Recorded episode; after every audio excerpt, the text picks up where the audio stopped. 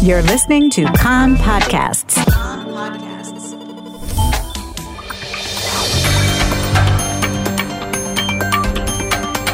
You are listening to the English language news of Kan, the Israeli Public Broadcasting Corporation. Good afternoon. It's 2 p.m. in Israel, Tuesday, May the 31st, 2022. This is Nomi Segal with the top news at this hour. Israel and the United Arab Emirates have signed a free trade agreement, the first such accord between Israel and an Arab state. Economy Minister Orna Barbivai and Israel's ambassador to the UAE, Amir Hayek, represented Israel at the ceremony in Dubai. The deal is expected to increase the scope of trade between the countries to more than 10 billion shekels within five years. Iran has stepped up its threats against Israel and says that the heads of the Israeli regime should be worried even in their beds. The spokesman for the foreign ministry in Tehran said his country knows who assassinated the senior Revolutionary Guards officer Hassan Sayed Khodei last week. They will soon be delivered an eternal blow, he said. Prime Minister Naftali Bennett today published documents he said were taken from Iran and show Iranian intelligence spied on the UN's atomic agency in order to better cover up its rogue nuclear activities.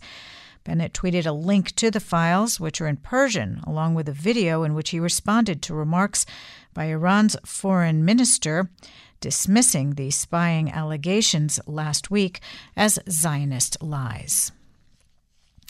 Israeli security forces operating in Judea and Samaria overnight arrested eight Palestinians wanted for terror activity.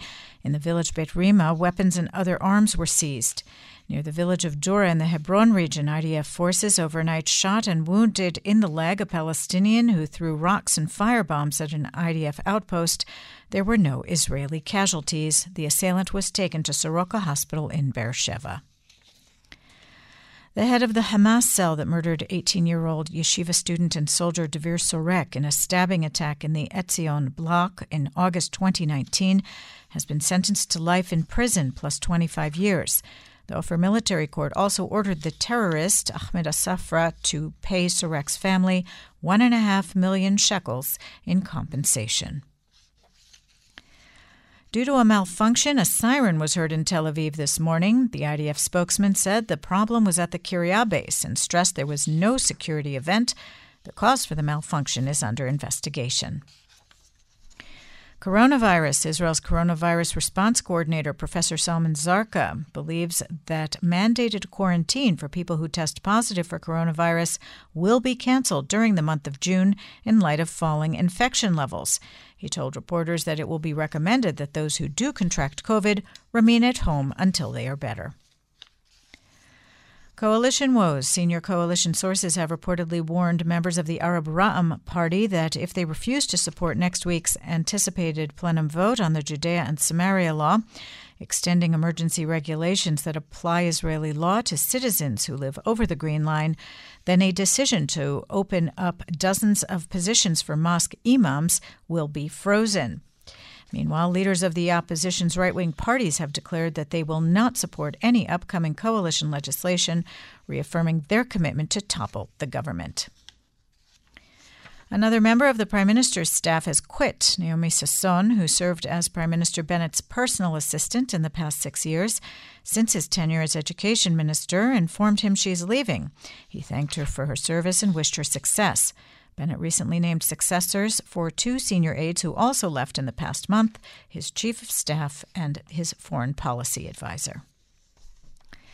Turning to Benjamin Netanyahu's corruption trial, the Jerusalem District Court has rejected the prosecution request to amend the charge sheet in the Bezek Walla affair. Prosecutors had asked that the indictment state that the date was not known of a meeting where Netanyahu allegedly instructed close associate Shlomo Filber to act to advance the interests of businessman Shaul Elovitch.